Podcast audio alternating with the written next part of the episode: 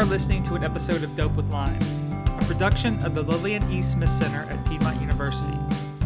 Each episode of Dope with Lime explores the life, work, and legacy of Lillian E. Smith. Subscribe on iTunes or SoundCloud, and make sure to follow us on Twitter at LES underscore center. Welcome. My name is Matthew Teutsch, and I am the director of the Lillian E. Smith Center at Piedmont University. Today, I am speaking with Dr. Will Brantley, professor of English at Middle Tennessee State University. His book, Feminine Sense and Southern Memoir, won the Eudora Welty Award for Interpretive Work of Scholarship in Modern Letters. In Feminine Sense, Dr. Brantley looks at the autobiographical works of Lillian Smith, Zora Neale Hurston, Eudora Welty, and other Southern women authors. As well, he has written on the FBI's 134 page file that they kept on Lillian Smith and her activities. Today, we will speak with him about that file and its importance in our understanding of Smith's life and work. Thank you for joining me today, Dr. Brantley. It's a pleasure to be here. Thank you for inviting me. Yes, I am very excited about this. I know that you actually spoke here in 2016 before I got here, so I didn't get to hear what you had to say. So I'm really interested to kind of dive in and talk about, you know, Lillian Smith and the FBI because that's one of the things that kind of popped up to me when I was reading some of Rose Gladney's, you know, letters that she collected mm-hmm. in 43. But let's get right to it. So you published the article, The Surveillance of Georgia Writer and Civil Rights Activist Lillian Smith, another story from the Federal Bureau of Investigation way back in 2001. Right. Yeah. Um, what led you to looking at the FBI's file on Smith? How do you, there were two books on the FBI and writers, one by Natalie Robins and one by Herbert Mitgang, and neither included Smith. Even though, as I point out in the article, her file is longer than some uh, better known writers like Ernest Hemingway, for instance. So I thought it could be revealing to see what was there. And through the Freedom of Information Act, I acquired the file it took me a long time to learn how to read it. and it, it, took a while. That was in the early 90s, and the article finally appeared in uh, 2001. Uh, it was published by the Georgia Historical Quarterly, which I think was a really good place, uh, a good fit for it. Yeah, and you mentioned that her file kind of sits in between and length between Hemingway and, St- and Steinbeck, and I was was kind of shocked about Hemingway. I, I, would gather Steinbeck having a file, mm-hmm. but Hemingway kind of threw me. I hadn't heard about that. I don't know Hemingway had many leftist connections. Yeah. And was tracked also. They didn't all appear in the recent um, biography of him, but I, I would imagine they're all there in the file, or most of them. So, so how do you think you know learning about Lillian Smith's file provides us with a broader understanding of the surveillance that the FBI did that the FBI did on specifically civil rights activists and mm-hmm. individuals that we know of, like Martin Luther King Jr. We know the, the FBI's file on him and what they did. We know about James Baldwin's file. We know about what they did at the Black Panther Party and their files mm-hmm. on them. So, how do you think us learning about her kind of helps us understand these as well? Well, in her case, it was a prominent white Southern liberal who uh, Hoover felt might be manipulable, uh, could be manipulated on behalf of his attempt to tarnish the civil rights movement, which he saw as something that um, could not take place in his 48 years as the seat of government.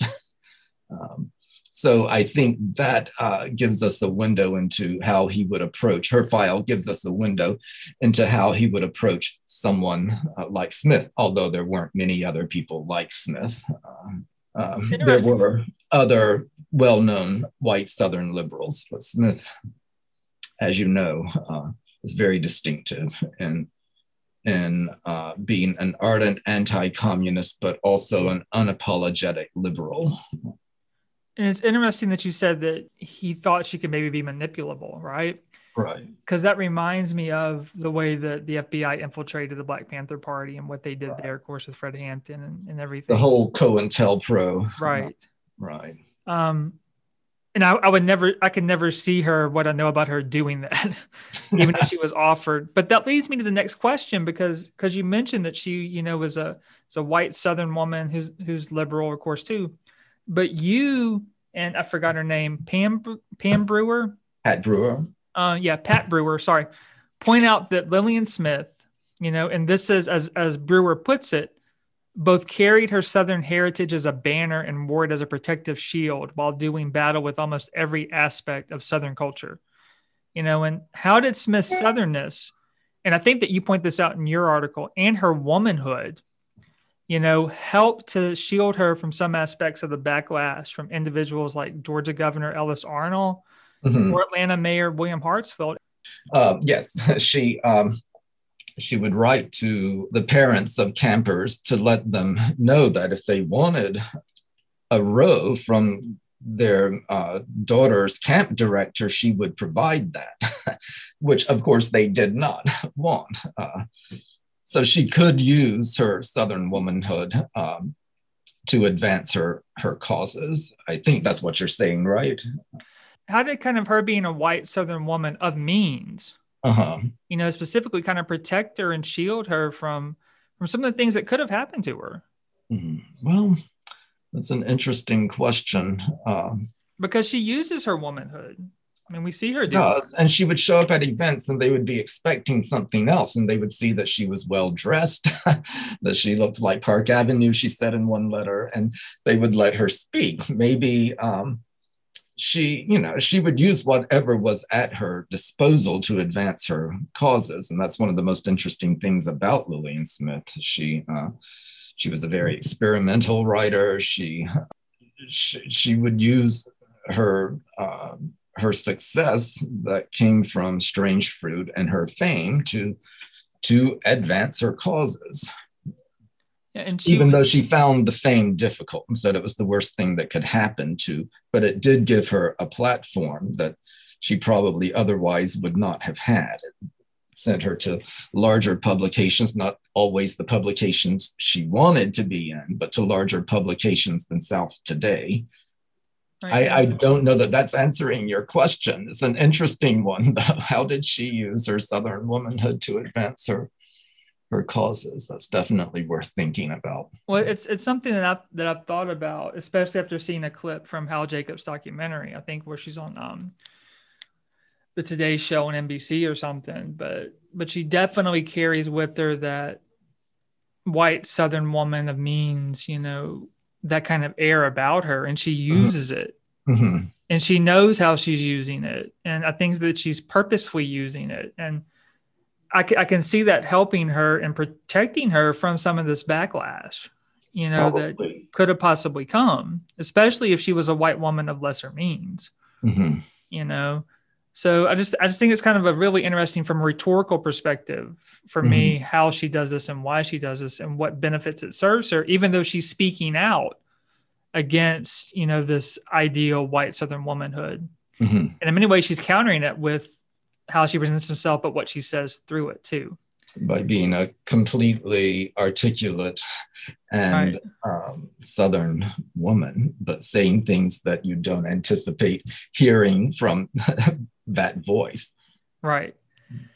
And that, that leads us back to kind of the FBI, the FBI file. Um, so it seems kind of my understanding that the FBI, or at least the Georgia Bureau of Investigation, started surveying Smith, you know, in 43. Um, when did when's the earliest thing you saw in the FBI file? Was it 43, 44? Do you remember? Uh, that I'm not sure.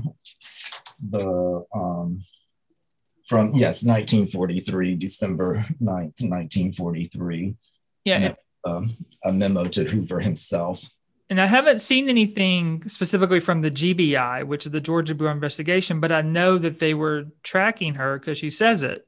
Yeah, she makes references to them and how much she's loved by them. right.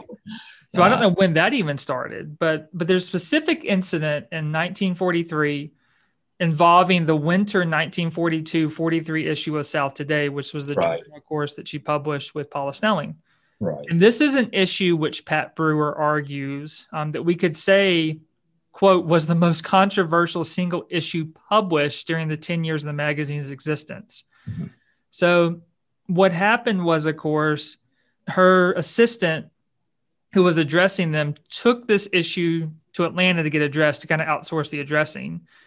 And Brewer points out that the company that was addressing it had close connections to the Klan and anti Semitic groups. Mm-hmm. So they obviously read it before they addressed it and mm-hmm. then started disseminating it, even sending it to Mayor Hartsfield and to others who kind of blew their top. And this is the issue that contains probably one of my favorite essays from the from the magazine. Are we buying a new world with old Confederate bills? Which is a mm-hmm. very inflammatory essay, a very pertinent essay, in which he says at one point, um, it's time for the white man, or perhaps the white man needs to realize that he's not the center of the universe, mm-hmm. which is one of my favorite lines. But there's also in that same issue a piece called Address to Intelligent White Southerners mm-hmm. There Are Things to Do. Right. And you mentioned that the FBI added that piece to their file. Right. My kind of question is what was so incendiary about that article? Anything can appear in a file, and some of the stuff in her file is just drivel. It's from yeah, you point uh, that out. Premises who had sent in, you know, uh, racist rags, and there they are in her file, as if they have any bearing upon, you know, anything. But um, I think she knew that she was inflaming uh, her enemies, and that was part of her her goal, as well as to strengthen the resolve of other white liberals who hadn't made it to her point of courage at this at, at, this particular point in time. And she expanded on those things that could be done of course in her and now is the time her uh, book to help southerners embrace the brown decision to desegregate the uh, public schools. And i think that article there are things to do I've used that article a couple of times. I think it's a really kind of pertinent article and still kind of rings with a lot of things, even though some of the things she talks about are specifically for the 40s. But she mm-hmm. talks about, you know, paying paying your domestic servant more, giving her giving right. them more time off. She talks about sitting next to an individual on the bus, right? Things like that. And she lays it out and says, well, these are things that won't get you in trouble, really, but and then but these are things you can do that will get you in trouble. But in between all that, one of the things that kind of views me as inflammatory or incendiary at the time is one referring to um, African Americans as Mr. and Mrs. She mm-hmm. lays that out explicitly. She lays out, you know, give money to um, organizations. Right. And she lays out things that we should even be doing today, like, you know, read books by African American authors, you know, do stuff like simple stuff uh-huh. that people That's still push back. Quite radical, I'm sure, you know. Well, that's what I was getting at. They, they still seem even quite radical today to a lot mm-hmm. of people, right? So it's kind of interesting because you mentioned too that Hoover didn't want the civil rights movement to, of course, succeed, right? Yeah, he did not. And we know, of course, as you mentioned earlier, what he did to um, work against the efforts of Martin Luther King and others. Uh, um, well, even even working against Eleanor Roosevelt too, who right. of course was close. Who figures quite prominently in Smith's file through indirect references and some of the materials that were sent in, and her intervention on Smith's behalf in various um, instances. So Eleanor pops up a lot. Can, can you talk about that a little bit? Do you remember anything? Wonder what extent to what extent Smith's ideas made it to FDR himself through Eleanor Roosevelt. That would be the interesting thing to know. But uh, um, especially as I told you before we got before we got started that Smith didn't vote for Roosevelt in one of the elections, and her and Paula uh, voted socialist. I don't know mm-hmm. who the mm-hmm. who the candidate was or whatever, but they said that somewhere to make a point. I'm sure. Right. Eleanor Roosevelt uh, is in one of the, it figures prominently in one of the racist rags that someone sent into the Bureau.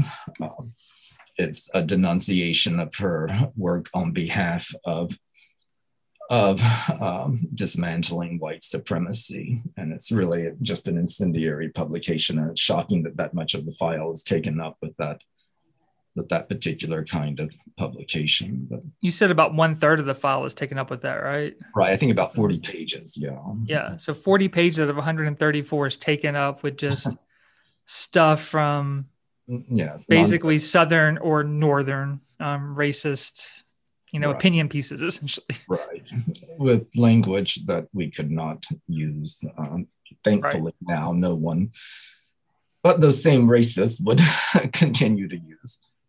So all of that, and there's a lot more about that 1943 incident that I need to dig into. I, I found out too that um, Smith wrote a letter to the assistant's landlord because the her assistant got evicted for that for basically sending South Today to the printer or to the addresser to get mailed out. Right.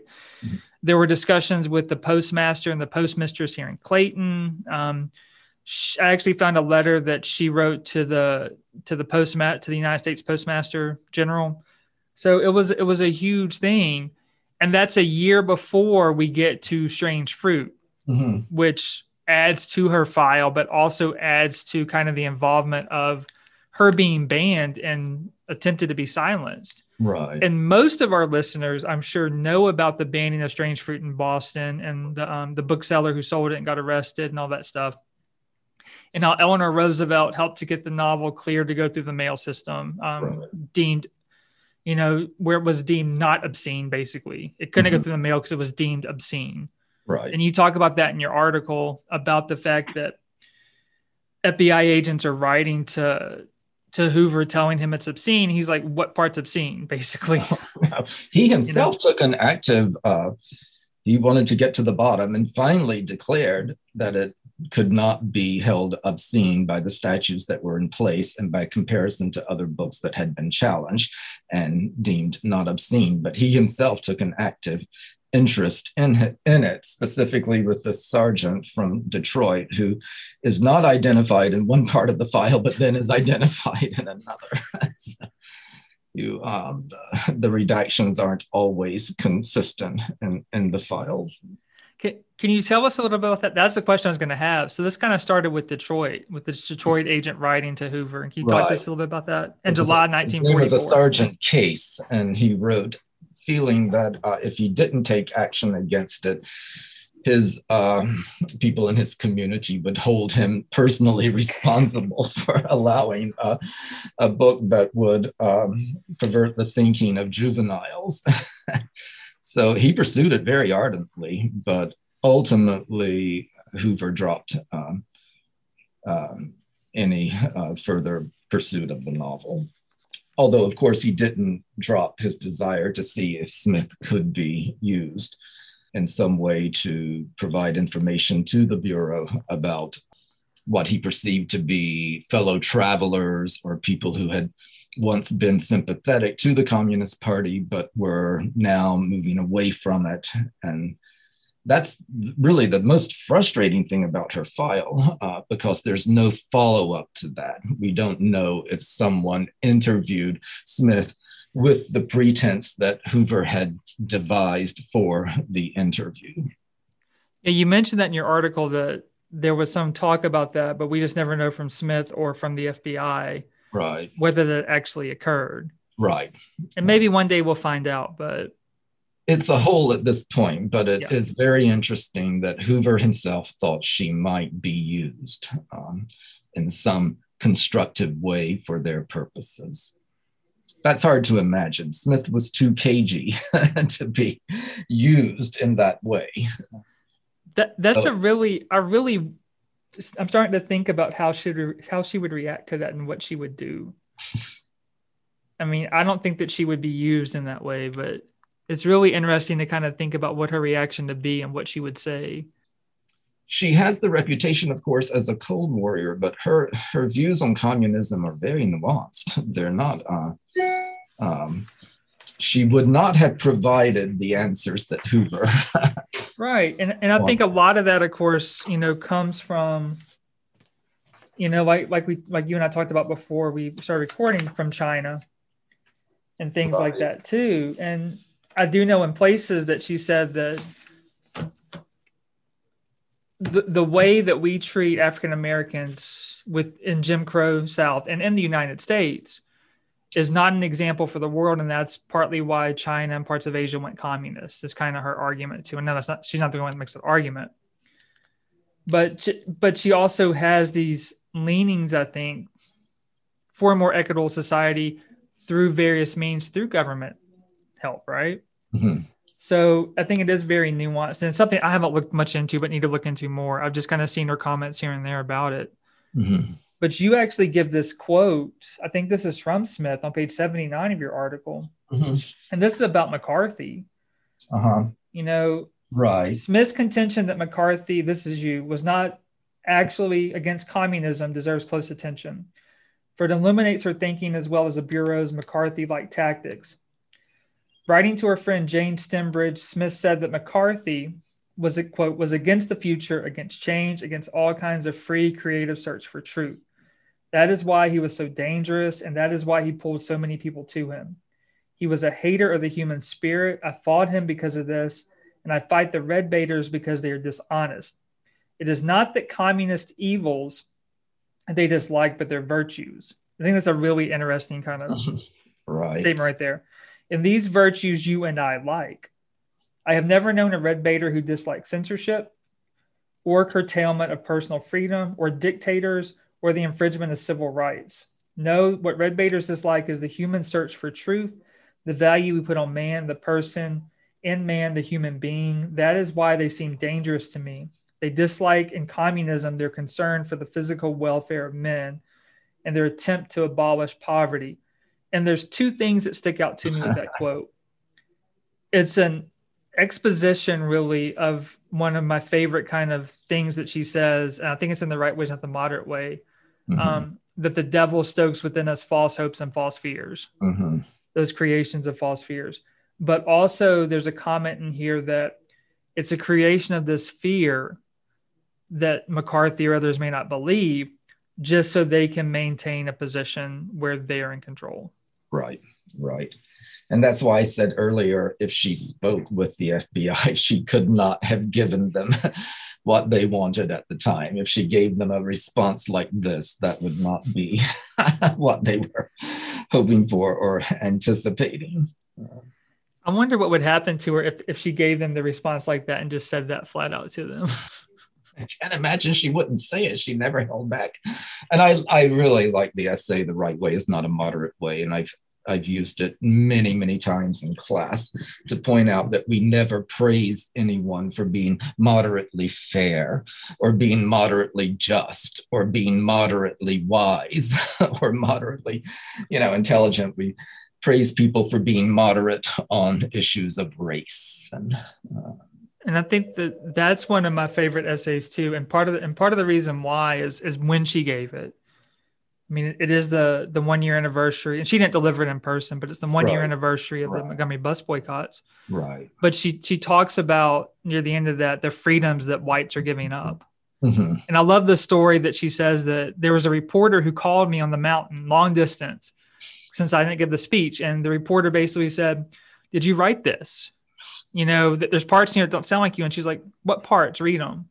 And she read he read her like those parts, you know, that whites are giving up these freedoms. She's like, I absolutely did write it. You know, what, do, you know, do you agree with this? And she, he was like, yeah. so it's really kind of, it's a really interesting speech for a lot of reasons. I think that's a speech where she mentions, compares racism to cancer too. Right. I could be wrong.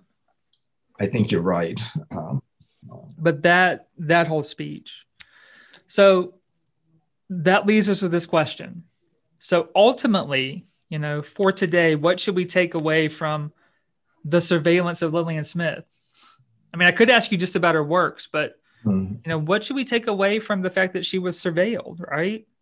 Um, well, you know, near the end of the article, I cite Ramsey Clark, the former attorney general, and he says that writers and shakers and the police will always fear writers because of their capacity. I'm sorry, I'm misreading that. Writers are shakers, and the police will always fear writers because of their capacity to destabilize.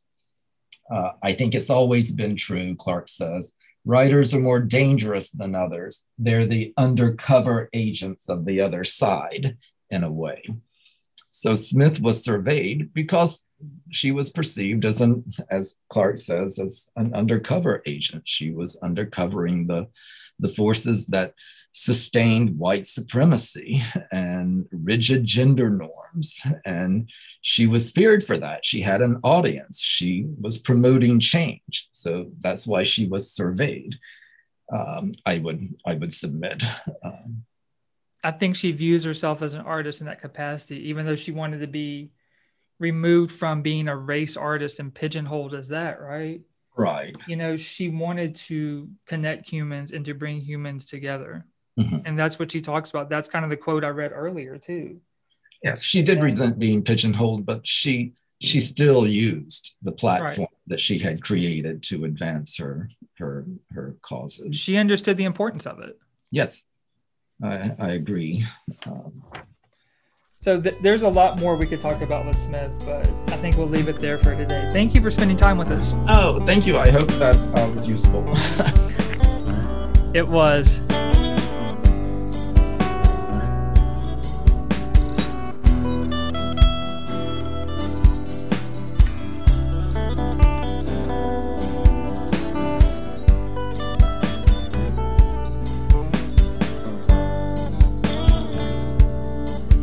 Thank you for listening to this episode of Dope with Lime.